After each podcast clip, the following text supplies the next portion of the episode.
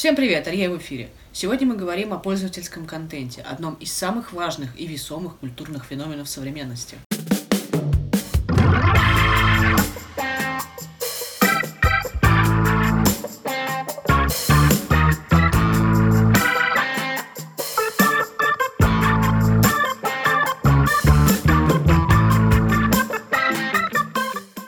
Итак, что такое пользовательский контент? Это различное информационно значимое содержимое всех возможных цифровых носителей. Под цифровыми носителями понимаются не только компьютеры и гаджеты, но также подразумевается интернет.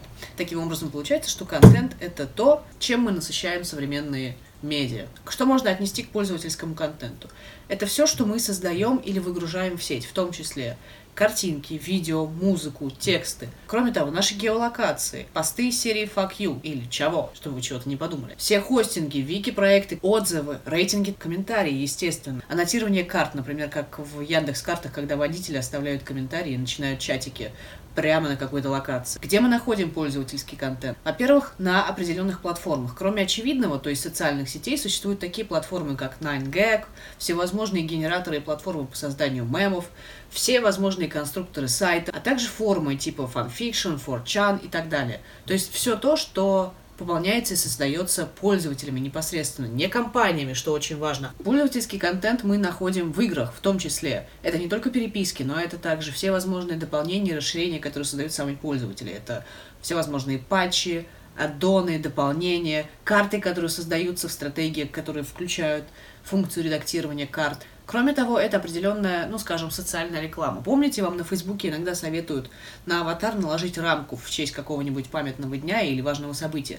Так вот, это тоже будет пользовательский контент. Также можно обнаружить на таких образовательных площадках, не только как Википедия, но также Skillshare, Coursera, Udemy. Все те площадки, которые позволяют рядовым пользователям создавать собственные образовательные курсы, материалы ну и, конечно же, это все возможные медиа-шеринговые платформы типа Тамблера, Инстаграма. Кроме того, что такого важного в пользовательском контенте, ведь я назвала его одним из самых весомых феноменов современности. Во-первых, пользовательский контент, будучи цифровым артефактом, становится своеобразным архивом культуры.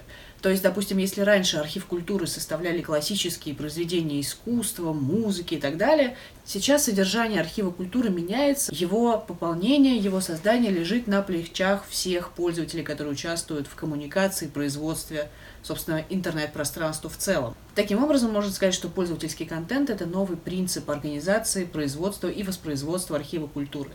Во-вторых, Пользовательский контент – это то, на основе чего пользователи продолжают создавать дальше культуру. То есть мы не просто загружаем какую-то картинку один раз, и с ней потом ничего не происходит все пользователи, которые видят эту картинку, могут ее тем или иным образом скачать, переделать и дальше загрузить онлайн, и с ней будет происходить все то же самое. На этом все. Не забывайте оставлять комментарии, если у вас остались вопросы или предложения.